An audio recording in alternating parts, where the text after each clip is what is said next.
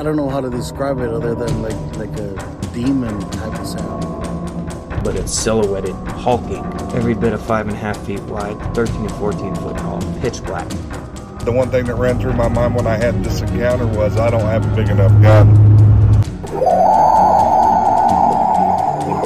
Your host, two time witness and field researcher for more than 40 years, William Jevning. Welcome to Creek Devil. Hello, everyone. Welcome to another edition of Creek Devil. We have Mark with us today. So, Tom, I'm going to have you take it away since you have uh, spoken with uh, Mark here. All right, Mark. Yeah, you and I chatted a little bit. And by the way, just I hope it's okay to say this, and if not, we can, you know, we'll take care of it. But Mark's background, oddly enough, is you you have a, a background in anthropology, correct? That that was my major in college. I never finished on that major. Um, I ended up uh, getting a degree in um, exercise science instead. But uh, but yeah, my my I come from a family. My mother's uh, an anthropologist, archaeologist, and um, and you know my my my plan was to be an archaeologist, and I actually wanted to. My plan was to study, you know, uh, pre-human history, you know, cavemen essentially, and and you know all the uh, all the things that led up to us. So it turns out this is uh, this is this is a good topic for me. Yeah, well, I was going to say, arguably, you you got into that inadvertently anyway. So anyway, Yeah, I'm going to hand it off That's to true. you. Okay. Um, well, I'll, I'll set the stage for everybody and, and let you know, you know, why I where why, why I was where I was and, and, and all that. Uh, I'm I'm a, a stay-at-home father. I retired young in my late 30s. Um, I I feel blessed for that, and uh, I have some young children. I have older children too, but I have young children. I have two babies essentially, so I, I stay home with them. And um, at the time last year when I had the experience that I'm about to talk about, my wife was in her third trimester, and uh, I was, you know, I already had an 18 month old, and I was the full time parent. So every year since 2010, for one reason or another, usually for just, you know, for, for pleasure, I like to go winter camping alone, solo camping. Not real, not to hunt or anything like that, but I just like to camp in the winter. I don't like bugs. Uh, I, I, I just I like the cold. The cold makes me happy. There's something special about camping in the winter. And um, you know, last year my wife, like I said, she was pregnant. Uh, I I knew that she was going to have the baby in a few months, and this was going to be my last chance probably to do that. I probably was going to have to skip a year of winter camping. So I was I was feeling the need to get out and uh, and get that winter camping in before it got too warm. So you know, I've been doing it for ten years, nine years in a row. So last year, normally I I've, I I go somewhere a little bit close. I live in Pennsylvania. I live just west of Philadelphia, and um, normally I go somewhere close to here in Pennsylvania or uh, in New Jersey. I, I I like the Pine Barrens. It's a special wilderness area of New Jersey that a lot of people, if you haven't heard of it, it's a special place. Um, but in any case, I decided, you know what, this time I want to go a little bit deeper in the woods. I want to go somewhere far out. And growing up as a boy, my father used to take my brothers and I to north central Pennsylvania when we were kids. And, uh, you know, the, play, the place just holds a really, a soft, I have a soft spot in my heart for north central Pennsylvania. And um, it's, it's, it's some, some real wilderness out there, too. You know, what you have basically is, is a lot of uh, rolling, rolling mountains, you know, uh, at, um, you know, East Coast type mountains, Appalachian mountains, uh, with with a lot of valleys and a couple small towns kind of dotted in the valleys, and that's it. I mean, you have just a lot of woods as far as the eye can see in all directions. So I said, you know, I, I got on Google and I found an area that looked real good. It's called the Hammersley Wild Area, and uh, it's a conglomeration of of state parks, kind of like you know an area where they all sort of meet and it has the distinction of being the most remote place in all of the state of Pennsylvania, which is saying something. You know, Pennsylvania is a pretty uh, a, a pretty woodsy state, like I was saying. So uh, it's about a five and a half hour drive. I I made the drive, packed everything up, headed out, and uh, I got to a town called Cross Fork, Pennsylvania. It's a town of thirty some people, so it's a real small town, kind of a stop through town where um, uh, snowmobilers cruise through, and it's 35 people, but it has two bars the town. I noticed that. Um, it does have a motel for fishing season. It has a tremendous creek that goes through it. Kettle Run, it's called. Amazing, beautiful, beautiful big stream. Goes right through the heart of town, and it goes right into Hammersley, right on the edge of Hammersley. And then you know you have some some large but smaller than Kettle Run um, streams that flow down from Hammersley into Kettle Run. And uh, the the motel is there for for when the uh, fishing season starts, when trout season starts, and uh, I would imagine deer season as well. So it wasn't open yet. I got there. It was the March 10th, but I did rent a room in a boarding house next to the hotel or the motel, um, just more or less so I'd have a place to park my vehicle. I didn't want to leave it on a dirt road in the middle of the woods and then hike miles away from it. Uh, so I, I got there, I rented the room, parked the vehicle, and I didn't waste any time. I threw my pack on. There was about a half mile walk from from from the center of Cross Fork where I was. You kind of walk on the only road that goes through town, and it, it, it you know you get to the entrance of uh, what I guess they call it a hiking path through Hammersley, but it's really not much of a path. It's just trees with uh, spray orange and yellow uh, spray paint dots on them, and that way you don't get lost. You follow these dots, uh, but it's pretty pretty tricky terrain uh, for the first half of the walk through the place. I, we're talking like some, you know, you're climbing up some steep slopes, and there was an area along a, a couple ridges that are, you basically have, you know, what what could be no wider than a, a, a 10 inch ledge and sort of a real, like almost a cliff. It's kind of it's kind of treacherous, you know. You you, you got to watch your footing. So. Uh, it took a while to get up into the middle of where I was looking to get to. I had everything set into my GPS. I had chosen, I went online and I chose the spot that was, I, I literally chose the most remote spot in all of Hammersley, in the most remote area of the state. So that was my plan. I was going to get out there. So I, I was, I don't know, whatever it was. I left at 1030. It was getting on four o'clock, five and a half hours. I had made it to the top of the, basically to the point where it was going to be mostly downhill from here. And I sort of stopped at the top of the hill and I thought, you know, it's going to be dark by the time I get to my spot. But you know, I'm just going to do it. I'll get down there. I'll get a fire going. I'll turn on some lights and turn on a lantern, and, and it'll be fine. Um, you know, I, I hate cutting firewood at night. I like to have it stacked up and ready. But whatever. So I started making my way down. I hadn't gone, I don't know, ten minutes downhill, and I hear this uh, this tremendously frightening roar far away. Not it wasn't close by, but it was down in the valley towards where I was heading. So I'm going to say it was at least a mile away, judging by how, you know, you could tell it was pretty far, but it was like nothing I'd ever heard before. It, it wasn't a, it, it, the best way I can describe it is it sounded like if you took a, a like a howl from like a wolf and mixed it with a, mixed it with a roar from a lion and a scream from a, from a human and, you know, amplified it greatly. That was the noise I heard. And, uh, you know, well, Tom, I was talking to you and I, I told you that I found a video a few weeks ago.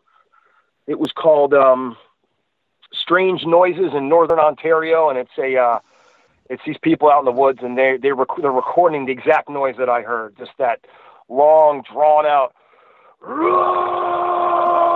and it would go five, ten seconds. And then whatever it was, it catch its breath and then do it again and again. That's exactly what I was hearing. So I yeah, it stopped yeah, yeah. me right on my tracks. I mean, stop me, stop me dead in my tracks. I pulled my phone out to record it, and uh, unfortunately, it, it was too far away. I, I couldn't pick it up on my phone. Um, but anyway, so it made me stop. I stopped and I thought, oh boy, yeah, that's it, literally the direction I'm heading. Where that noise came from. So I had to make a decision, and uh, I decided, you know what, I'm just going to camp at the top of the mountain today, tonight, and I'll head down there tomorrow. I didn't want to be down there in the dark with whatever that was. And, you know, you could tell it wasn't a bear. If, if you've ever heard bears, even, you know, in the zoo or on TV, or I've never heard them in the wild. I've seen two bears my, my whole life. And I've spent a lot of, a lot of time in the woods compared to most people. And I always laugh when I hear people say, oh, I wasn't a bear when I hear, you know, encounters. I've seen a million bears. I don't know where these people are. They see so many bears, but the only two bears I've ever seen, excuse me, was, uh, you know, was was their rear ends as they were running for their life away from me. Um, but it wasn't a bear. It didn't have that kind of kind of noise that a bear makes. It didn't have that noise that you hear from a wild cat. Uh, it was something different. Now I know what it was. Hey, Mark, let me ask Um, you when you heard that vocalization, uh, was there any sense of it being male or female, or did you get that, you know, speculation? Um, you know what? That's a good question.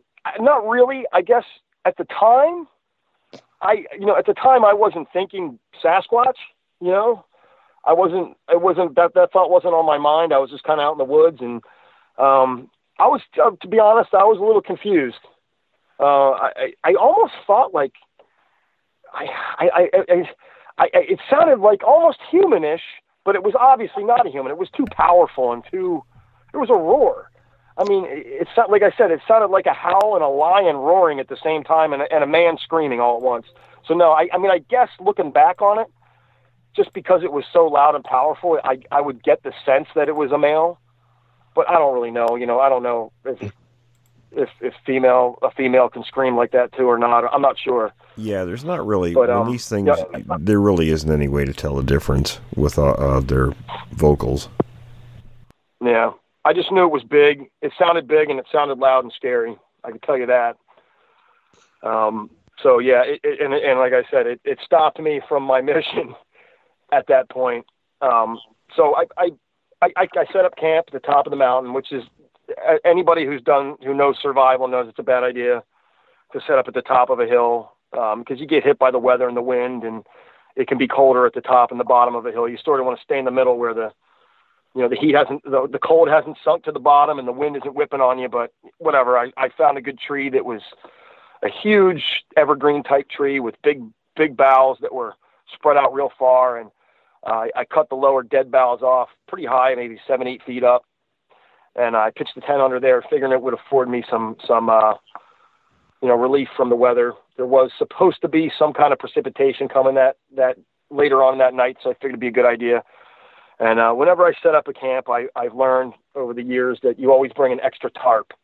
And it's a really good idea to, when you pitch your tent, to surround your whole tent, excuse me, and tuck it under the tent, a tarp. And then I, I'll take clamps even and clamp it to the poles uh, because there is no tent on earth that is truly waterproof that I've ever been in. Um, and it, it pretty much always rains or snows or something when I go camping. So um, I set up my tent uh, I, I got set up. I got a little fire going. I, I got a can of spam out, put it on a stick. I was cooking spam over the fire, just really feeling real good. You know, it's my first night out. It's been a while. It's been a year since I've been doing it, and I was alone. And uh, I love the silence of the wilderness, and that's the other thing about winter camping. Uh, at night, it is just quiet compared to the other times of year. I really, I really like that a lot. I think, I think silence is uh, underrated. it's one of those people. So, uh, especially with my life, I got a lot of children and there's a lot going on. So I, uh, it started to rain and it was, it was below freezing there. It was in the thirties, low thirties. And, uh, at the time, so it was a freezing rain. It would, it would hit and just freeze immediately on me, on the, on the, the tent. And, uh, I wasn't real happy about that. I tried to keep the fire going, but it was, it was of no use. And then, uh, we got a heavy, heavy sleet came down right after that, came down on me. Um, and it was it was time to retire for the night and get inside. Uh, I had forgotten to bring my sleeping pad with me, which was a nightmare because the ground was pretty cold, uh, and I, I didn't bring my, my warm weather sleeping bag either. I brought two, or my my cold weather sleeping bag. I brought two warmer weather sleeping bags and figured I would just leave. I had a couple layers on, winter coat. I figured I would just, you know, leave all my clothes on and get in there. I'd be fine. It was not the case. I was freezing all night. Had a horrible night. Just wind whipping, tons of rain, tons of sleet. I could hear branches coming down. I heard two trees crash down. I actually found them the next morning, and they were one of them was pretty close. You know, less than a hundred yards away. Um, just kind of terrified, to be honest, that I was going to get crushed. But you know, whatever. I just hung in there and uh, waited for daylight. So uh, eventually, the wind died down, and it was just a heavy sleet. And at this first sign of daylight, man, I was out of there. Oh, the other thing is, my boots were wet. I forgot to to weatherproof my leather boots. I wore my kind of like my tactical boots. the dumb idea. And then the five five hour trek up there, five and a half hours, the snow had slowly leached through and gotten to my socks, so they were totally wet. My boots. So I put them next to the fire the night before to dry them out, and I, I ended up burning the soles of my, both of my boots to the point where they were just almost not usable. So now I'm like, I'm, I'm tired, I'm cold, I'm miserable. My boots are like ruined. I had to take my, my uh, emergency blanket and cut it into two pieces and wrap my feet in it and then put my socks on and then put the boots on to keep my feet. It was, it was just a whole, a whole mess. So I said, you know what, I'm, that's it. I'm going to go back into town. I'm going to take a nap in that room I rented. I'm to, you know, grab a beer and a slice of pizza or something. And, uh, and I'm to come back out tomorrow morning.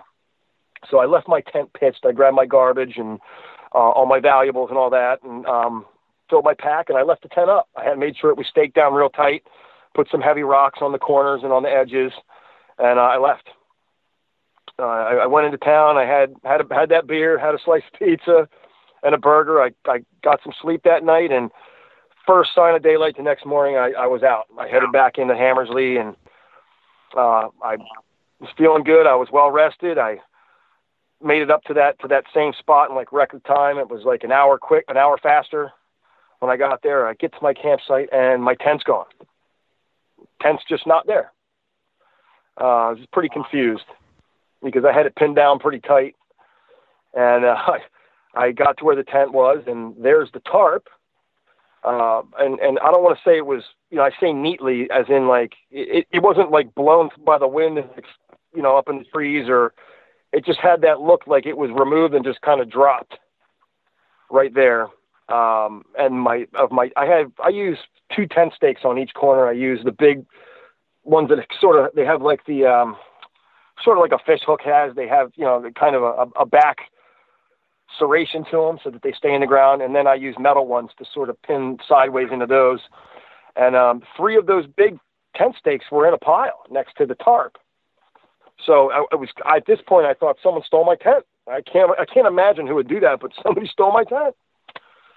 So I, I, I started scanning the area and I looked off into the woods and sure enough there's my tent. And it's sitting straight up like it's been repitched. So now I'm thinking somebody's in my tent right now. There's probably some, you know, homeless guy or something from, you know, from wild man from the woods is living and sleeping in my tent right now. So I did have a a large 357 Magnum with me with some uh, hard cast uh, like um, Underwood bullets. If you ever know what those are, they're they're they're made for bear defense basically. And I, I pulled my pistol out, cautiously made my way to the tent. I'd say it was about 50, 60 feet back into the woods behind my camp. And uh, it, the other thing was the tent was in a position, and I'm looking, and there was no, you know, there was snow. You know, this I, I forgot to mention that the whole walk up here, I was, you know, going through anywhere from four to eight inches of snow. So as my, as I'm heading to the tent, I noticed that there's tracks leading to the tent. So now I'm thinking there's definitely somebody in my tent, and the tent is, it's in this small grove of like, uh, uh, there was like a circle of saplings, and it was in there. Like there's no way wind could have blown it through the saplings and then landed it, you know, sitting straight up. It's just not possible. Somebody had to put it there and there's tracks leading to it. So I get to the tracks and I'm looking at them and I think to myself, my God, there's a giant hobo in my tent. This guy's got to have a size 25 foot. And it just looked like huge. At first, it looked like giant boot prints. And I, I have pretty big feet, uh, especially, you know, I, I, I have the feet, feet of a man who's six foot six. I'm, I'm six one, but I have a size 13 and a half foot.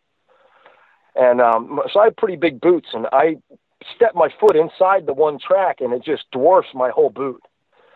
And I got closer. I looked at him. One of them, I noticed, looks like a like a giant foot, four toes, not five, four toes, um, big, wide, huge foot. And I, I sent I sent Tom a, a picture, couple pictures of the tracks, and the one's a real good print, like a footprint. And uh, it's a picture of, of my foot inside the print with my 13 and a half boots and it just absolutely dwarfs my boots. Uh, it's dwarfing my boot in the picture. So I, I, and you know, I, I thought to myself, I mean, is, is, is that a Bigfoot? I mean, it's a bare foot in the snow. What else could it possibly be? So now I'm pretty scared. Um, and I, but I, but I did notice, you know, it wasn't a huge stride.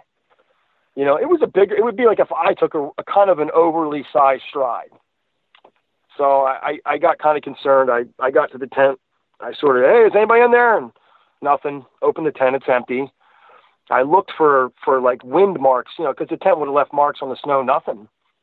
Um, so I started really looking at these tracks, and it would appear that there was two different sets of tracks. One gigantic set of tracks, and then one that was big, you know, much bigger than my boots, but not quite as big as the other one. Uh, thinner prints, and the toes were different. On on a, you could see sort. There was two of those prints where I could actually see toes. I want to just say this: most there was prints all over the camp. It turned out, but most of them looked. They weren't real discernible, like a foot. You know what I mean? There was a couple, uh, maybe a total of three prints that were actually footprints that I saw, but they were all huge.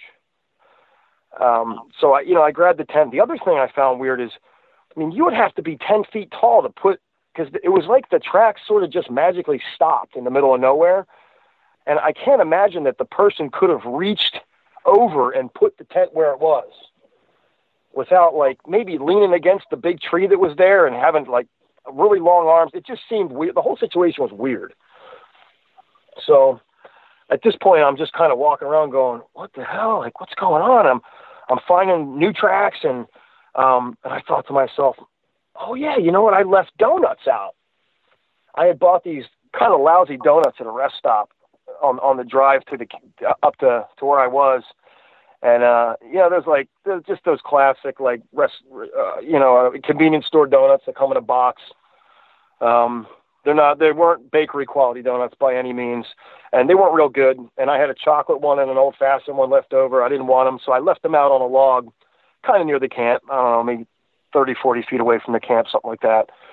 And I'm like, oh my God, I left those donuts. So I ran over to the donuts, and sure enough, big tracks leading to the donuts, and they were separate from the tracks that I had left previously when I'd walked out there to put them. Because I'd kind of walked out and sort of looked around for a spot and sort of doubled back a little bit to where that, that log was. And, um, it, I, you know, I, I kicked myself for walking all over those tracks when I got to the donuts. I was just so excited to go and see them. I sort of stomped all over the, the the new tracks that were there. But yeah, there was a, a big, real big footprint there as well, um, and you could tell it had kind of stepped down and sort of pivoted, kind of twisted.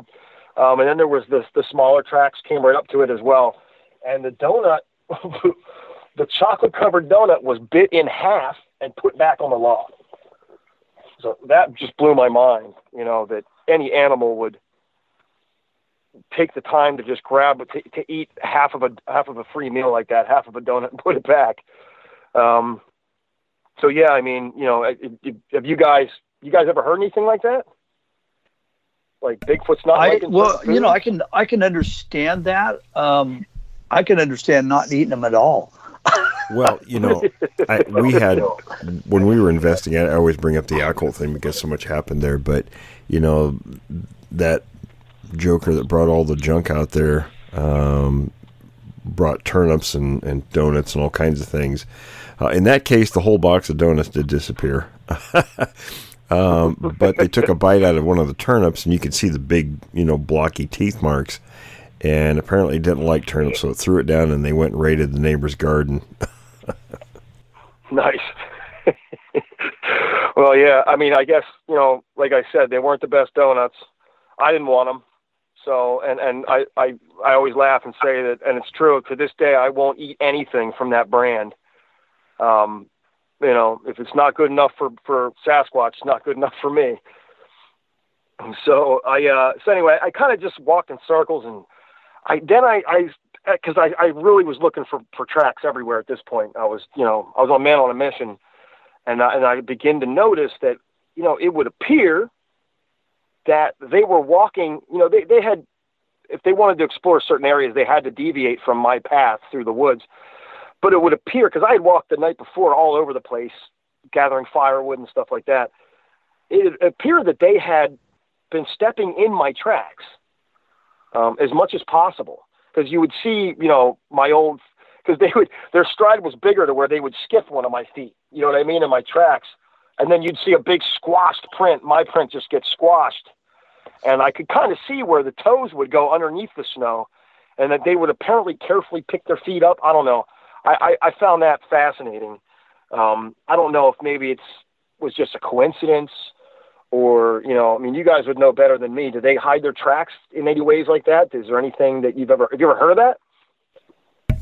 Well, it's certainly possible. I mean, um, I can't think of any you know people who've talked about it, but it's certainly possible they would do that.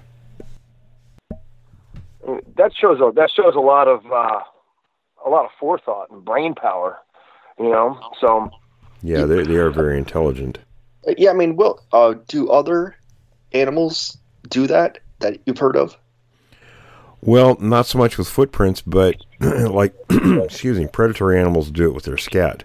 In other words, um, you know, you'll have one predator in an area that'll mark its territory with scat, and a larger predator will come along and, and actually defecate on that animal's scat, sort of saying, now this is my area. So it, it's kind of along those lines, but not exact. Well, the uh, the, the the the prints were everywhere. They were obviously real interested in my camp, uh, and I had left the morning when I left. It was sleeting pretty hard uh, when I when I left that previous morning and, and walked back into town, and uh, it sleeted for ju- three or three and a half hours after I'd left because I was paying attention to the weather at this point, and I noticed their tracks were filled with sleet. I was filled with a lot of it, you know, half inch to three quarters of an inch or so, um, which which tells me they were they were probably watching me and waiting for me to leave. That kind of that kind of made my my my stomach drop a little bit. You know what I mean? I thought, oh man, you know that uh, it's they must have been watching me and just waiting for me to get up and go, and they just couldn't resist. You know, they had to come in and see you know see see what this guy was doing here. But uh, the, the, I really found it interesting that the tent was moved. That's just it seems almost silly. You know what I mean? But I don't You know. know, I I, had mean, a- I, I, I, And Mark, you, you said that it was almost like repitched, right? It, it was it was sit, I thought it, it was sitting straight up, just like someone had pitched it. Yes, I mean it wasn't staked down. The stakes were left where it was pulled up originally. But yeah, it was it was sitting straight up. I was I was almost positive I was going to run into somebody in there. You know, like they had moved Mark, it like was this one away. of those? Uh, quick question: Was this one of those tents that, like a dome tent or something that's sort of self-standing, but you you just stake it down to keep it from blowing away? Is that, or was Yeah, it it, was a, uh, like you a know, uh, teepee? a classic. No, it was like a classic dome tent uh, with with two long Yeah. poles that crisscross. Um, Yep, yep, but it's okay. a one man tent, so it's it's it's not a square at the bottom; it's a rectangle, kind of a smaller one man style. Uh, Oh, it's not, okay, not a gotcha. big tent, All right. but uh, but yeah, I, I found that that that really fast. To this day, it fascinates me. What? Why would they? You know, you would have to really be pulling on the on the. You'd have to pull the stakes out. I had a couple rocks on it, you know, on the edges. They put they they moved the rocks, and then they had no interest in the tarp apparently, but the tent was of interest, and took the time to walk it out into the woods and and you know set it down somewhere. That was. It just it, it shows that they're it shows a level of uh, inquisitiveness, I guess. You know, like they're curious. One stop Um, shopping. I'm just thankful. yeah, exactly. I'm I'm thankful that they weren't hungry for for human that morning, because boy, I was out there. No one, I was far enough. No one would have heard me scream. That's for sure. But um, so anyway, that I I had uh, you know, I I I decided that's it. I'm camping. I went down in that valley where I heard that scream, that that howling, yelling scream the, the day before, and I had no incidents for another three and a half days. Had a great time and camped right uh right next to the the stream in there, Bull Run, and um you know hunted hunted crayfish and I didn't catch any fish. I tried tried some trout fishing, didn't catch anything, and just had a good time. I, I really enjoy being out there in the winter. Um, but that that whole experience had kind of set me on this path to where we are now. Excuse me. It set me on the path of of studying and wanting to know everything I could about the of the subject. So since then, I have for a year now. I have spent, um, and you know, at the time, I I, I I was looking at these prints, and, and you know, it, it, it dawned on me. I guess could this be a Bigfoot? Could this be Sasquatch? I mean, I guess what else could it be? And I wasn't very educated. You know, all I'd seen is the you know the videos of the fat guys with cameras and lights, kind of banging on trees and tromping through the woods. And I, I, I just, you know, I just figured, uh, I figured they were, you know, that they were out west, and te- I heard, I've heard about them in Texas and in California and Washington State, and and you know, I did, I did live in Alaska for a little bit. I went to college in Alaska. You heard about them up there. So you know that had got me looking into it, and sure enough, there's plenty of sightings in Pennsylvania. In fact, I would say it's a lot of sightings. Um, not so many in that area. There's a few where I was, not so many in that area, but there was there was definitely some. I mean, I know if I was a Sasquatch, that's where I'd be. Would be Hammersley. You, you probably get the least amount of deer hunters in there, and, and the least amount of foot traffic through that area compared to other areas um, of, of at least of the state game lands and all that. So, for for a year now, I've been listening to every every podcast I can. Um, uh, I listen to every encounter. I really love your guys' show. You know, I love the getting to hear the encounter first and then going through the through the questions. And this is really a great venue for um, for, for for this whole topic. And you know, Will, I've heard that you you know you might have put a few hours in studying these things. So one or two, one or two. yeah. So anyway, and you know, it dawned on me. Um, like I said, I, I have spent an, a, more more time in the woods and the real key is that I spent more time at night in the woods than most people. Um, there has been, and in the winter time, uh, I'm, you know, in 2014, for instance, I spent over a month in the wilderness uh, of the Pine Barrens. So to set this is, and it dawned on me as I've been researching Bigfoot and listening to all these encounters that I had a dramatic encounter that at the time just confused me, and I just didn't know what it was and thought maybe it was a bear or maybe a monster or I didn't know. Um, and, you know, it, it, was just a couple months ago, really, it dawned on me, that's right, I had that experience. So um, this was in 2014. I could tell you the day when it happened, down to the date. It was, uh, I believe, well, maybe not. It was somewhere between December 1st and 3rd in that time frame. It was a, I believe it was a, a Friday. Uh, but anyway, um, I was I was working for a construction company. I was living in New Jersey, uh, right on the edge of the Pine Barrens. Uh, Pine Barrens, for those who don't know, it's a it's a wilderness in southern New Jersey. People think of New Jersey, they think of you know smokestacks and high rises in New York and thick population. And it is a very populated state, but the southern half of the state is uh, is is it has a, a million acre wilderness known as the Pine Barrens. And it's a very unique place. It has really poor soil. Uh, so really nothing grows there but pine trees as far as trees. You get some some scrub scrub oaks and pin oaks and things like that. Um, but it has very acidic soil. Uh, so berries grow well there. Uh, cranberries, blueberries. Uh, there's a lot of deer, a lot of turkey. There's also, um, you know, carnivorous plants, believe it or not, on the edges of the marshes and things like that. Really cool place. There's actually uh, plant life that doesn't grow anywhere else. It only grows in the Pine Barrens. Very unique place uh, I, it, you know, I really like it a lot. I've spent a lot of time in the Pine Barrens over the years. So in any case, I was living in a town on the edge of the Pine Barrens. I was working for a construction company. I was living in a house with my ex at the time. Her and I are to this day, we're, we were, we've always been good friends. You know, it's been a long time since we've been together, but we're still really, really good friends. So her and I were sort of splitting a house.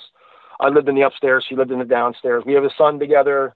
So it was good for him to have us both there and I was I was driving a company car. I didn't have my own car. I, I didn't need one. I drove a truck that was the company's, and uh, things were good. And I was had just opened up a new business, a, a vape store, with the the owner of the construction company I was working for, and we were partners. I basically set up the store and got all the computer systems set up and decorated it and put the furniture together. He provided the building, which was like a strip mall that he had, and it was a good setup. That way, you know, we didn't need a lot of money to get started, and it turned out his wife didn't like me much, and uh, she, and it was on Thanksgiving Day. I'll never forget it. I had I'd stayed late to set the store up. We weren't open, or we we weren't open yet. we were getting set up, and I, I said I got to get out of here. He's like, you know, go go. I went home to cook and do the Thanksgiving thing, and his wife had told him a few days earlier that if he didn't get rid of me as a partner and make her his partner, that she was going to divorce him. So he his part of his deal was he was going to get the lawyer together and get all the paperwork and all that. So he had gotten the lawyer, set it up, and and just cut me out and signed his wife on in my place. so now I, I I've lost my store. I lost my job because I'm not going to work for him after that. Um, I don't have a car because I was driving a, you know the company truck, and um, I came home and I said to my my my roommate, I said, look, you know, I don't want to put you out. I know you have other people that could live here. I'm, I don't know when I'm going to be able to pay rent next. Uh, I, I'm just going to bail so that I'll put you out. She said, okay, you know, do what you got to do. Uh, so I lost everything sort of overnight. It was a dramatic time of my life. My, um, I did have two things though. I had a really good set of camping gear and I had a girlfriend at the time that still loved me.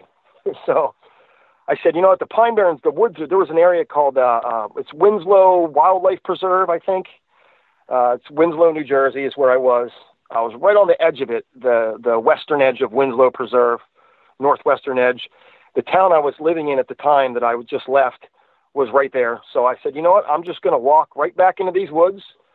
They were building a new development next to that my development that I was at, and uh, they had sort of a they call them sand pits it's an area where they dump extra dirt that they don't need in case they need it later, uh, you know, uh, for a new house or whatever. So it's kind of just piles of dirt and people go back there with their dirt bikes and four wheelers. But mind you, this is December. This is like the, in the winter time, so it's cold. So I said, you know what? I'm just going to camp it out. And I, I had friends that were like, "Oh, come stay with me." I'm like, you know what? No, this is this is how I am. This is what I do. I'm gonna I'm gonna I'm gonna sort of enjoy this.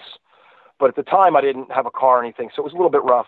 So I walked about a quarter mile back in the woods from the neighborhood, and uh, I was there was a pretty worn path. It was a dirt path that people walked their dogs on and things like that.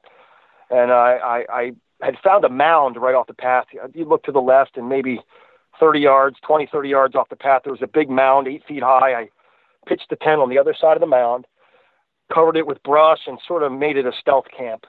Figured you know, I'll sleep in here, and then in the morning I would I would head out into the into civilization.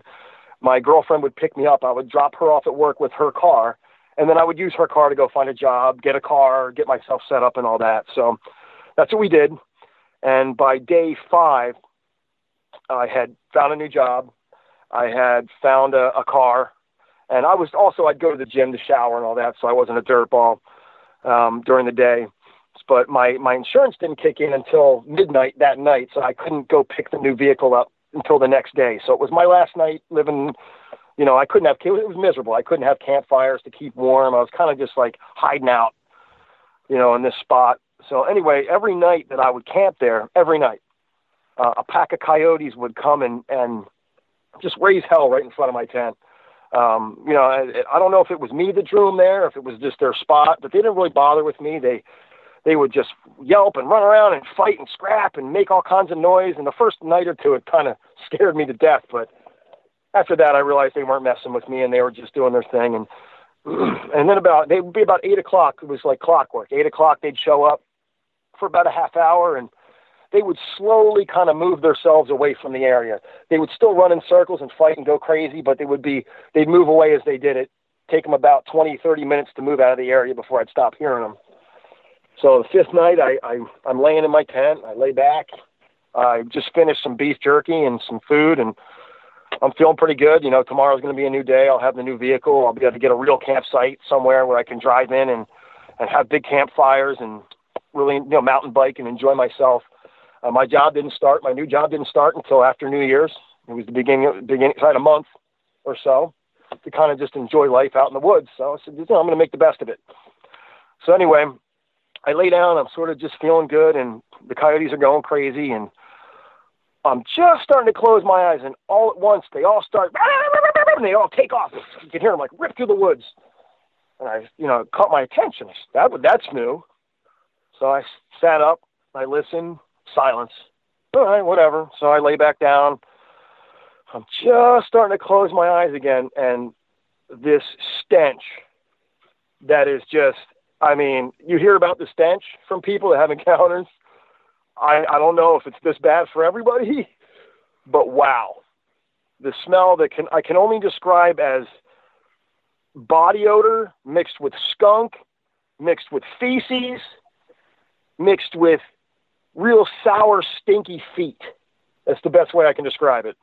And when I say body odor, I don't mean like like someone's been at the gym and they've been sweating body odor. I, I, I, I, it's, I always think back to being in grade school when I used to sit behind this kid that never showered, and he just had this sour smell about him, and it was that, it was that kind of body odor mixed with all those other things. I mean, and when I say strong, I mean like, woo, I was, I, it, it I, I, it, you know, when you, when you, a smell sort of triggers, it, it, it really locks a, a, a memory into your brain and I can remember that moment so clearly, sitting up and you know where I was facing in the tent when I sat up and everything. It was just unbelievable. I remember putting my my face inside my coat and trying to escape it. It was impossible. There was no escaping it. So I'm thinking to myself, what could that be? Like, there's no way. It, it smelled a little skunky, but it didn't smell like a skunk.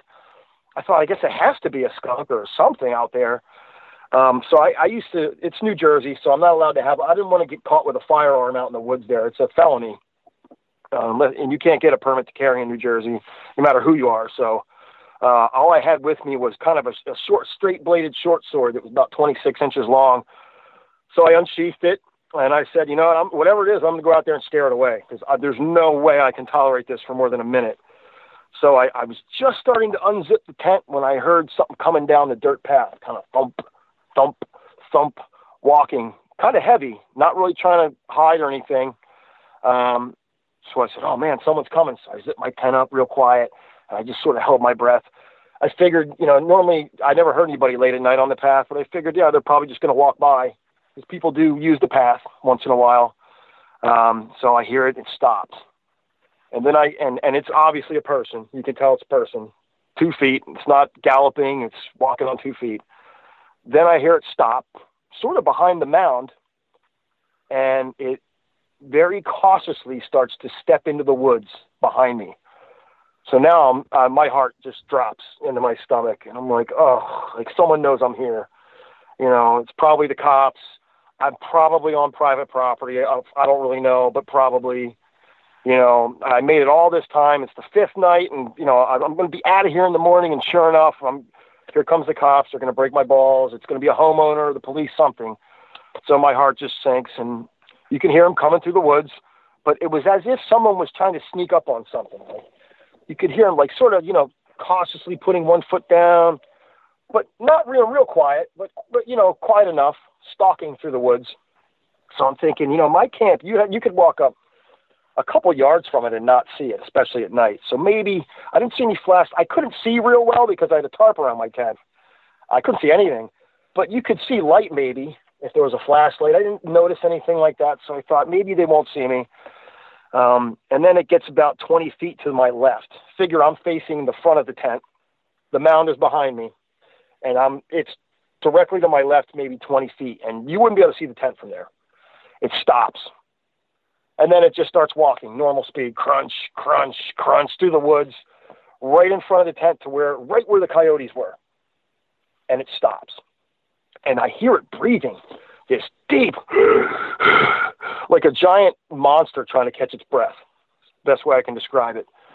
And I'm thinking, is this like, you know, that is like a big, is there a big, giant, scary man out there? Or is it a bear? You know, what could this possibly be? And as you can imagine, I'm completely terrified at this moment. Um, I don't know if it's a person. I, I'm, I assume it, it isn't at this point because I'm starting to put together the smell and the fact that there's a big heavy breathing going on and um, the, the Sasquatch was the last thing never even crossed my mind at all that whole night. Uh, and then it walks up to my tent, directly up to the front of the tent. I mean, right there. Um, and I'm about to have a heart attack. And it's breathing. and it walks slowly around the tent to the right and stops. To, I mean, right there at the right of the tent. And this is a small tent, so it's I don't know, two feet, three feet at best from me, and it, I could hear it maybe touch the tent because you could you could hear the tarp kind of crinkle. Maybe it pushed its finger on it or touched it, and then it started to sniff. And it wasn't, you know, when you hear a dog sniff or like an animal, they kind of do that like in and out real fast because their their sense of smell is real good and they you know they don't really need to take deep breaths. But no, it was like if you or I were to sniff something, just like big sniffs, and then letting air out through its nose, through its mouth. So now I'm, I'm thinking it must be a bear, but I, I don't, you know, I don't. There's no bear here. You know, there's been two bear sightings in the Pine Barrens in the past ten years at best. And one of them was in a town kind of a little bit away from the Pine Barrens. So I, it, the thought of it being a bear was just, it was either a bear or a monster in my mind. Um, so I thought, is it a person? Is it a bear? And sniffing, sniffing away. So I, I you know, I got to say something. If it's a person, I got to talk to him. This is what I'm telling myself. I got to say something. Uh, if it's a bear and it hears a human voice, 99.99% chance it's going to run for its life. So um, I'm like, I mean, oh, I can feel that my pulse pounding in my head. I'm like freaking out. So I just say, I muster up the courage and I go, who's there? And I smack the side of the tent where the side it was standing on with my backhand, like whap. And uh, to my absolute horror, it doesn't run away. Instead, it lets out the deepest, most terrifying growl I've ever heard in my life. So I, I, I mean, talk about like crapping yourself. I was, I was there at that moment. Um, and it was a big, it sounded like if a dog was to growl, except uh, an 800 pound dog or a thousand pound dog. That's the only way I can describe it. And it was a long five to ten second growl. So now I'm just poised with this blade in my hand. I'm just waiting for whatever it is to rip through the tent and kill me on the spot. I figure I'll just go down fighting, you know, with this, with this, and that's it. This is it. And, uh, you know, to my surprise, it just turned around and walked away off into the deep woods. The, the, it was it was on the side when it growled of the deep woods. It just, I suppose, just turned around and headed in that direction. And you could hear it two feet crunch, crunch. You know, not that four-footed crunch, crunch, crunch, crunch you hear from something with four feet. Just crunch, crunch, crunch. Slowly went away in the distance. Went away, went away. So I just, I, oh my God, I collapsed on the, onto the floor of the tent, like, oh, you know, just couldn't believe. I thought I was dead. So and I could hear it getting further and further, and eventually I didn't hear it anymore. And mind you, the stench was still there the whole time. And uh, uh, at that point, you know, I was more concerned with my life ending than the stench. And then the stench cleared up. I thought, oh my God, it, it didn't kill me and it went away, whatever it was. Um, so I started, just when I started to feel better, I heard a crack, snap, like it ripped a branch off a tree or something, and, you know, loud. Uh, and you know, right away I get the adrenaline just surges right back, and you could hear it smack the tree or whatever, smack something else with whatever it just broke loose. And it wasn't like on TV when you see these these these people like you know clunk, clunk hitting a tree. It it smacked the tree so hard that the whatever it smacked, I, I could tell it was a fresh branch that it used because it would hit the tree and it went, you know, like smack, like it was catching up it hit so hard that the vibration would smash, smash, smash against the tree again. So um, at this point, I'm I'm I'm terrified again. Uh, and then it let out this, like I guess like a bark noise, like if somebody sneezed real loud, like a rah kind of noise, um, followed by what I can only describe as like a woman screaming, like she just got ripped in half. Uh, or you know, actually, you know, it, I guess it would have sounded like a like when you hear a chimpanzee scream on TV. Same sound, just kind of huge scream. And, and right, of course, my heart drops into my stomach again, and I just, um, oh, it's not gone. It's right there. It's probably I don't know, 100 yards away, uh, maybe further. I'm not sure, but uh, I just sat there and held my breath for 20 minutes practically, and uh, it, it apparently went away. You know, um, I, I, was just. I, yeah, sorry. Just, go ahead. Oh, I was just about to ask you too. Like, what happened after that? Um, after that, uh, that experience. I mean, you said 20 minutes. It, it went away. I guess I don't know. I mean, after it, it barked or did the wah noise, and then it and then it screamed, and it was loud, man. Whew. And and you know, it's funny because when the coyotes would be at my tent, I was not that far away from like from other houses. You know, in fact, you could see if you looked real hard through the woods, you could see the lights of of homes off in the distance through the woods, and the dogs would go crazy at people. So you could hear them like, you know, the dogs just oh off when the when the coyotes would show up for that half hour, and uh, there was no dogs, man. When this thing screamed, uh, but no, I didn't know what happened. Honestly, what happened is eventually it, it, I was I said to myself, if it was going to kill me, it would have killed me. Uh, and I, I swear to God, I had one of the best night's sleep I ever had in my life. Once the adrenaline wore off, I somehow just laid down and went to sleep, and uh, daylight came in the morning, and I, I packed up and got the hell out of there. And uh, you know, my girlfriend at the time, she picked me up, and she knew immediately by the look on my face that something was wrong. And uh, you know, I told her what happened. And I said, you know, I, I, I, I don't know if it was a bear, but I, it, it seemed more like a monster. Like a monster was outside. I said, it had to be a bear, a monster. Oh no, it was just one of those coyotes. I'm like, no, no, no, no, no. This was not one of those coyotes. Like something scared the coyotes away, and then threatened my life essentially. Uh, but yeah, honestly, after that happened, I just went to sleep. I mean, for 20, 30 minutes, I sat there in, in, in stone cold silence and didn't move. And then when the adrenaline wore off, I was so tired. I'll never forget how tired I was. And I, I, I thought about it. I thought, should I just head in? Should I pack it up and get out of here? Um, do I even want to get outside the tent? You know, it, it maybe it didn't kill me. I was in the tent. Maybe I, I figured, you know, I'm just going to go to sleep, and that's what I did. I went to sleep. Um, but yeah, what an I mean, hair raising experience. It was. Its its face was two feet away from mine. It was sniffing the side of my tent. Um, you know, at the time, like I said, Sasquatch never even crossed my mind. I never would ever have dreamed that there would be a Sasquatch in the Pine Barrens of New Jersey. It was the last thing I would ever expect. And again, you know, the past year, I've looked it up, and there's been over the years a dozen or so sightings. You know, well, for the past hundred years or whatever. And yeah, uh, you know, apparently they're there. Yeah, you know, well, I mean, I don't really know too much about the Pine Barrens except I'm a huge fan of The Sopranos, and I know I, am not sure if you ever watched that show, but there's a whole episode called uh, the Pine Barrens. But yeah, I have looked it up. There are a lot of sightings in that area, and the thing about the Pine Barrens too, it's it's not just in you know Pennsylvania, but it kind of goes through um, New Jersey and everything. So it's a huge area. Yeah, it's a big belt. It's a million acres uh, or more. Uh, but you know, th- th- in in the area where I was, if you pull it up on Winslow Wildlife Preserve on a computer, let's say, and you look at it, I mean, that patch of woods I was in is probably no more than two square miles, and then you're surrounded by farms and neighborhoods. On the western side, there'd be neighborhoods. Um, and then on the, the, the north and, and south and east would be farms. And I didn't know it at the time, but I was less than a half mile, I'm going to say, from, uh, from what's called the, the, the Old Egg Harbor River. And it's a small river that rolls through that area. And, um, you know, if you follow that river on Google Earth, it, it, it, there's always a patch of woods around that river, even when it goes through neighborhoods, when it goes through farm areas you'll always at least have a couple hundred yards maybe of woods around that river.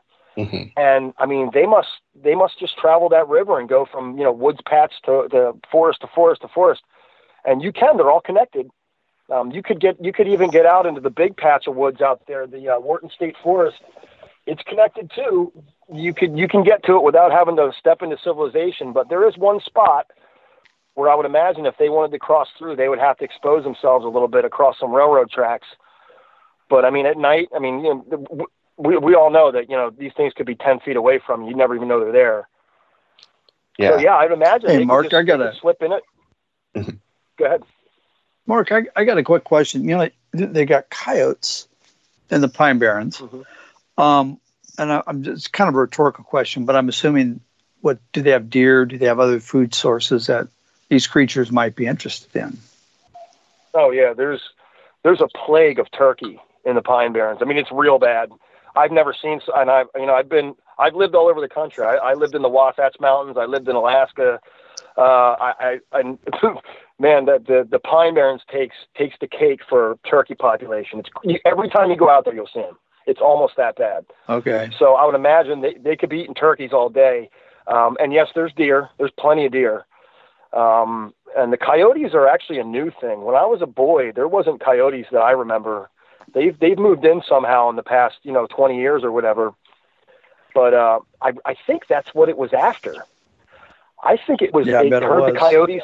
You, you know, it heard them freaking out in front of my tent. It maybe thought they had food, or maybe it wanted to eat them. Uh, because the way it crept into the woods off the path was like it was sneaking you know, because once it realized there was nothing there, it just walked normal. You could, it, it, I, I noticed that difference. It was very apparent to me that it was creeping when it first came off the path into the woods. Um, so yeah, I think it was after the coyotes. You know, that were in front of and my the tent. coyotes caught wind of it, and then they're like, "He's Oh, like, okay, the did. gig I is mean- up." Yeah, You know, and I the wonder- dogs did too. I you know, I find that interesting. Oh yeah. You oh know, yeah, because they the dog, like I said, the dogs would go crazy when the coyotes would be out there. You'd hear them the whole time, off, you know, the, the, couple different sets of dogs off in the distance. But yeah, it was it was dead silent. You And know- that that breathing, oh man, when that thing was breathing, I was I was gonna have a heart attack. You know, Mark, you Yeah, bring up s- s- such a great point, and let me ask you, Will, this because we always talk about deer being the main food source for uh, for Sasquatch, but do you think that coyotes are uh, also a, a major source for them for, for, for food? Well, I've mentioned this before. Um, you know, deer's the obvious one, but they'll eat anything.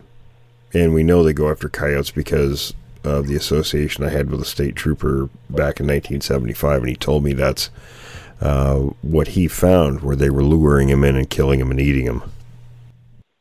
Wow. Interesting. Yeah, I mean, we all and, and, and you hear about how much they just they dislike dogs in general.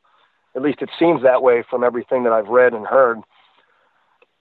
That there's some kind of mortal enemy of a you know, there's dogs dogs fear them and and and they seem to not like dogs. Yeah, my dog So, backed away. um, well, he didn't back away. He wouldn't go into the woods. I mean, he apparently knew what was there and and took off from there really quick. And I never saw him act like that, you know, prior to that time or afterwards. Yeah, you know what? It- makes me think about something else too. So after that whole situation, I I had I got my Ford Explorer, and I went to a place called Goshen Pond, and it's a campsite. It's they call it a primitive site. You know, there's no like facilities there. You just pitch a tent and you have a fire pit, and that's it. Um, the, the facilities are a pitcher pump when you want water, but it's on the um, the Mullica River, and it's kind of spreads out into a lake right there, sort of a marshy lake. And you know, I, often wonder about this too. I was I was having a big roaring fire. I was all happy and excited because I could finally have fires and just you know raise hell by myself. And the, of course, the coyotes would surround that camp every night too. And I was the only one at Goshen Pond the whole time. And um, you know, I, there was I kept hearing shotguns off in the distance at night. There was some, you know, some good old boys. You could tell they were out there. You could hear the trucks revving up and shotguns. And I, so I had a whistle and every 15 minutes or so I would whistle real loud to let them know not to shoot in this direction. And uh, you know, they had they had finally gone away. I stopped hearing the gunshots. I, I heard the trucks drive off, but I blew the whistle anyway just to make sure they knew I was there because it was pretty quiet. It'd be a good time to blow it. And I blew the whistle, and something whistled off in the woods right near my camp. And it would have had to have been less than 100 yards away either like somebody in a canoe in the lake or somebody right on the edge of the lake, the direction it came from. And it sounded like a person whistling, not like another, you know, not like another whistle whistling. And, uh, you know, my blood ran cold for a second. And I said, Who's there? I screamed, nothing. I didn't get any answers. I'm like, Yo, who's there? Nothing. So I ran in the woods real quick with a flashlight. I figured it was someone in a boat. That was my number. No, there was nothing there. I saw nothing. And I often wonder if that was one too, maybe. Um, you know, because I would have been the only source of entertainment for anything out there. It was dead of winter. There was no other campers. There was, you know, um, I would imagine I would have been at least a curiosity for something like that. But yeah, I, I often think of that. I'm gonna- that moment. I'm gonna just, jump you know, in that was, for- that was a week later. Actually, I was I was going to make a I'm going to jump too. in for a second. I was going to ask, I was going to ask you, Will to comment on that because I know you got something to say. Yeah, I was I was just On going to whistles. comment. Um, when we look at uh, Native American ceremonial masks, uh, you see the masks that have the pursed lips, and and that is the the Bukwas or the Sonakwa. That's their you know what their words for, uh, and I can't remember which tribe at the moment, but uh, and there are other names. Um, you know, for the wild man and, and the whistling and the pursed lips is whistling. That's what native folks talked about these things doing uh, way before we heard of anything about any other kind of vocalizations. well, somebody whistled, and I, I often wonder if it was, you know, a person. It, it sounded kind of loud to be a person. That's what scared me. It could But have I been figured it one was of a these. person. You Could know, have been one of these because they do whistle. wow, that would be, boy, that's a that's a that's a serious run of Sasquatch encounters for me. I didn't even realize if it was, because I mean that was no less that was no more than a few days after the last experience I told you about. And I actually I remember getting on. Actually went on. I went on uh, uh, Facebook Live when it happened, and I, I remember I still have the video, and I said, oh, "There's somebody out in the woods around my camp," and I, you know, I actually took the the, the phone into the woods with me when I went, um, totally expecting to find a person in case someone killed me. And you know what I mean? In the middle of nowhere in the I have woods, some record of it. um, so there'd be a record of it. but uh, but yeah, so it's it's that. But that I mean that one that came up to my tent, I, I when that breathing when it stopped, you know, 15, 20, 20 yards in front of the tent directly, because you know it was thick woods, thick brush, and then an open area in front of the tent, sort of in that in that area, 15, 20 yards ahead, where the coyotes would would run around. Man, it was right there, and when it stopped and did that breathing, oh man, I I I swear I almost had a heart attack. I was so terrified. And then it, I walked up to the tent. I could I couldn't believe what was happening at the moment. But yeah, I just I chalked it up as a bear. So I looked it up, you know, this past this past year, and there's no way it was a bear. Uh, black bears, number one, they're all but non-existent in the Pine Barrens, and number two, uh, they don't smell. They don't have a strong odor. You know, people say, ah, bears are smelly. It turns out, and I, I you know, I, looked this up in, on some some real zoology type websites. No, even when they're hibernating and they they'll urinate a little bit on themselves, it's not even a strong smell, from what I understand. So it definitely wasn't a bear. Uh, it wasn't a coyote. I mean, I can't imagine what else it could have been. You know, Mark, let, let me ask you do you think that since it didn't, you know, necessarily attack you, do you think it was just trying to send you a warning to just get get the heck out of out of the area? Uh, I, I, you know, judging about from where I was, I can't imagine that it was feeling super territorial. I was like, I was on the edge of civilization. Like you could see lights of houses, and you know, it was a, a, a five minute walk to the to the neighborhood, to the center of the neighborhood. So I, I, I don't. I think maybe it was just blustering. Uh, I think it was curious. It, it obviously showed up to look for food because it was coyotes. Whether they're it was trying to get them or their food, I'm not sure. Um, and then it, it, uh, it, I don't think it noticed my tent until it had got to that clearing.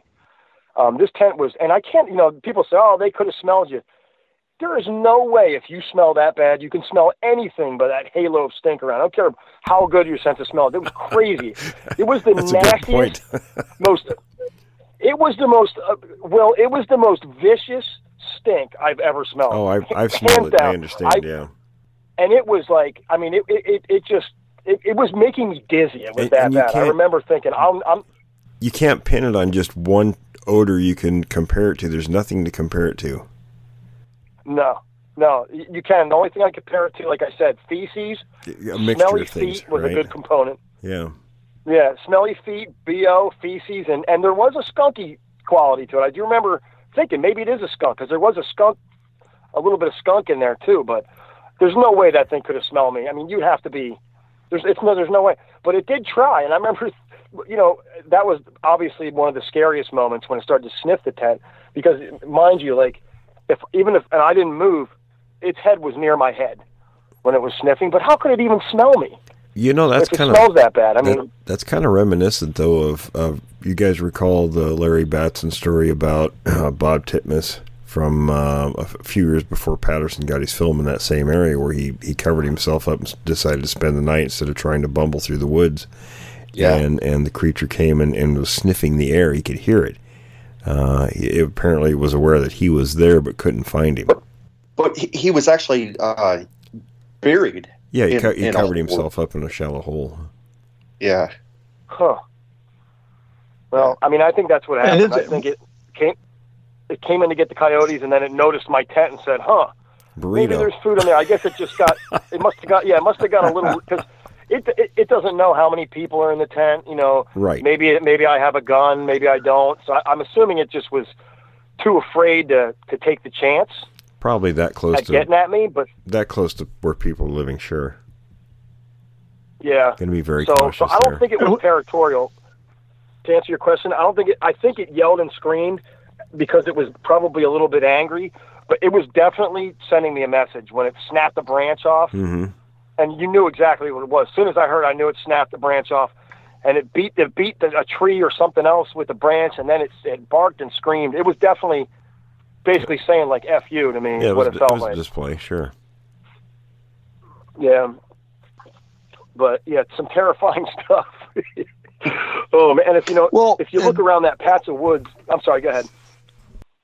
Well, I was just gonna. I- I just want to go back to the sniffing for a moment, and I was going to ask Will. Um, they really don't have their number one sensory is not smell, but it's No, it's it's going to be sight. it's going to be eyesight and then hearing, just like us.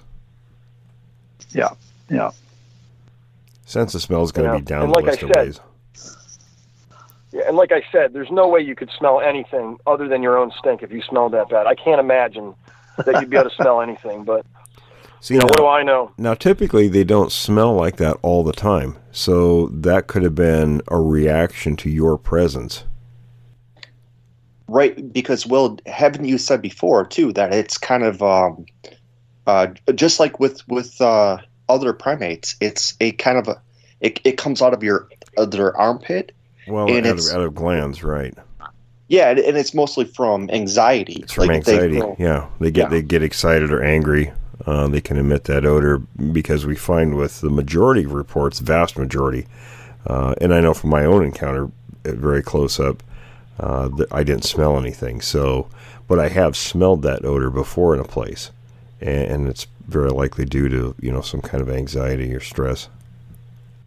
right. Well, I, I, I, I wonder. I don't think it would have. Here's the thing: is that I smelled the first thing I, the first indicator at all was the smell.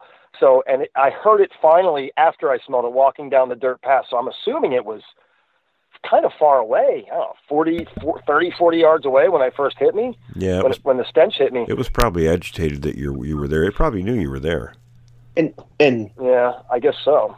and and Will, of course, I, I think from your your first experience, they probably didn't know that you were there, so that's why you didn't detect any odor, um, because it, they they they probably were just surprised that you were there. Well, you know that'll happen very quickly. So I mean, because I I ran out of the house and with my dog, and um, and it could have been too that they weren't that concerned with me. You know, it's not like they're all you know, it's not cookie cutter situations where they're all going to react the same way. Right, because you were just a young kid at that time. So That was that was sixteen, yeah. yeah. Well, that's got to be a harrowing experience for a 16 year old. It was an oh, My underwear changing moment, let me tell you. yeah. Believe me, I, I feel you on that one. And you know, the patch of woods I was in, if you look around it, it would be a really good spot. You know, that's a question I have for you guys. How much wilderness do you think a group of, of Sasquatch needs to just, you know, how much territory? Because I mean, we're not talking, you know, the wilderness of Pennsylvania or or upstate California. This is like maybe a, a square mile, two square miles of woods, and then you know farms, and then another patch of woods. I mean, I, Well, how much do they need? I guess th- not much. they're not going to just live in one place. They move frequently. About every two weeks, they move through areas. So um, now the ones in the East Coast are a little different than the ones out here. So they probably need less area, but they're still going to be on the move. I mean, um, it- it's very similar to how gorillas move. So um, you know they move to avoid predators, us, and typically it's so it doesn't really deplete their food supplies. So they they move all the time. But as, Uh, as in yeah, I terms mean, of the- amount of area, uh, the area that I, I worked for a dozen years in southern Washington uh, covered around 3,300 square miles, and one group, you know, circulated through that area. Yeah, um, we're talking a lot less than that. Where I, where I'm, you know, for the for that area of the Pine Barrens, but you know that also means that there would be bottlenecked areas where they would have to cross through Correct. to avoid. So you know, there's an op- there's opportunity maybe to catch a, a, a video or something of one, um, if you could do it right, because they would have to go through these areas. You can you could go right now on Google and look at the Pine Barrens and look at all the patches of woods, and you know, there's definitely areas because the, the the spot where I was when that thing came by, there's one way in. I mean, you're either crossing a farm field out in the open, or you're sticking in that skinny little spot where the river goes through in between those two neighborhoods. So uh, yeah, I mean, there, there's I think there's opportunity, and you know what? I I, I contacted the BFRO and um, you know, I did I talked to the guy about it, and there just seemed like a total lack of enthusiasm. You know, and I said, look, I'll take you right. I'll take you to this to the to the very spot where it happened, and you know, nah, they didn't really get back to me about it, and I don't know. I found I found that interesting too. Like that. That's Well, we, we, we won't go down that road, but we understand. yeah. Listen, fellas, You know, we're- So- Mark, I'm, I'm looking at the area here, oh, and and I can see that it's. It, well, I was just going to mention, yeah, there are some choke points in there. Um, it is pretty fascinating. So I suspect Delaware and maybe get some of these, but you can certainly see uh, Pennsylvania.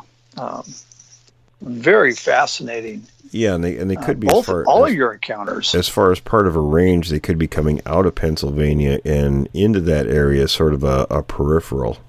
Uh, you know, for What would they do? I mean, it's a it's it's it's a big river. Would they swim across the Delaware? Sure. They swim the Columbia River all the time. Oh, yeah. I mean, I, I, I, I, couldn't believe it once I realized, you know, the last thing at that night was the last thing that crossed my mind was Sasquatch. But yeah, I mean, it, it would appear that these things are everywhere. Wherever you got a decent patch of woods, Pretty much, yeah.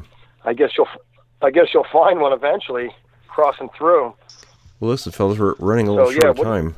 Um, Mark, stay in touch with us, and we'll we can help you uh, information wise. So, Yeah, that would be great. And I, I want to thank you guys for for this, for everything you do with this. It's um, you know, it's not it's not often I can just talk about this and get it off my chest. Uh, I know it sounds silly, but it's the same old story for me as you hear for everyone else. Where you know, it's I, I get a lot of eye rolls and um, you know, it's it, it's nice to have people that are willing to listen and, and, and answer my questions. I appreciate it. it does make a difference, and and like I say, we'll definitely help you out. You know, answer questions and and uh, you know anything you want want to know. We'll do our best to help you with that. And we do definitely appreciate you too for, for Absolutely. coming on. Yeah. Oh, I, yes. So I certainly. appreciate it, guys. I appreciate it. I'm going to, um, I, I do plan on when I get some free time in the next few years heading out and really exploring that area actually. And, you know, if I have any questions, you guys will be the ones I go to. Awesome. Awesome. Mark, I, I got to say, really enjoyed having you on the show tonight. Very, Yeah. very For sure. interesting. Absolutely. Multiple encounters. Yeah, very good ones. Well, I appreciate it. Like I said, it feels good to talk about it. And, um, you know, you guys have questions for me too. You know, let me know if you're ever out this way and you want to know where to go. I can, I can show you the exact spot. Absolutely. We may take you up on that. All right, cool.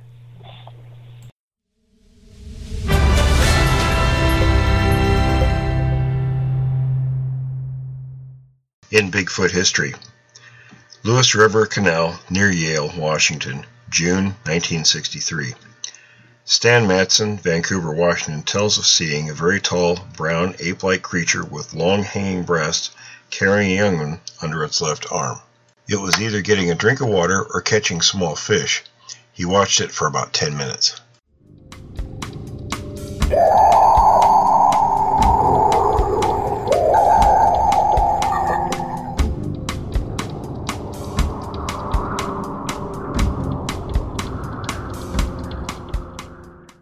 In Bigfoot History, Pennsylvania, 1838.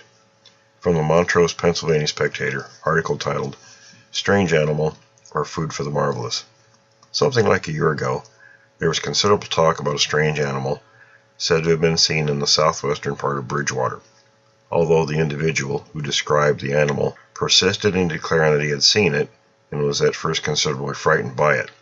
The story was heard and looked upon as more as food for the marvelous than as having any foundation in fact. He represented the animals we have it through a third person, as having the appearance of a child seven or eight years old, though somewhat slimmer and covered entirely with hair. He saw it while picking berries, walking towards him erect and whistling like a person. After recovering from his fright, he is said to have pursued it, but it ran off with such speed, whistling as it went, that he could not catch it. He said it ran like the devil, and continued to call it after that name. The same or similar looking animal was seen in Silver Lake Township about two weeks since, by a boy of some 16 years old. We had the story from the father of the boy in his absence and afterward from the boy himself. The boy was sent to work in the backwoods near New York state line. He took with him a gun and was told by his father to shoot anything he might see except persons or cattle. After working a while he heard some person, a little brother as he supposed, coming towards him whistling quite merrily. It came within a few rods of him and stopped. He said it looked like a human being, covered with black hair about the size of his brother, who was six or seven years old. His gun was some little distance off, and he was very much frightened. He, however, got his gun and shot at the animal, but trembled so that he could not hold it still. The strange animal, just as his gun went off, stepped behind a tree and then ran off whistling as before. The father said the boy came home very much frightened and that a number of times during the afternoon, when thinking about the animal he had seen, he would, to use his mom's own words, burst out crying. Making due allowances for frights and consequent exaggeration, an animal of singular appearance has doubtless been seen. What it is, or whence it came, is of course yet a mystery. From the description, if an orangutan were known to be in the country, we might think this to be it. As no such animal is known, without vouching for the correctness of the story, we shall leave the reader to conjecture, or guess for himself, what it is. For the sake of a name, however, we will call it the strange animal, the whistling boy of the woods. Thanks for listening to this episode of Creek Devil. If you or anyone you know has had an encounter with these creatures, please contact us at williamjevning at yahoo.com that's William, J E V N I N G, at yahoo.com. All communication is confidential. Join us for another program next week. And until then, keep your eyes open.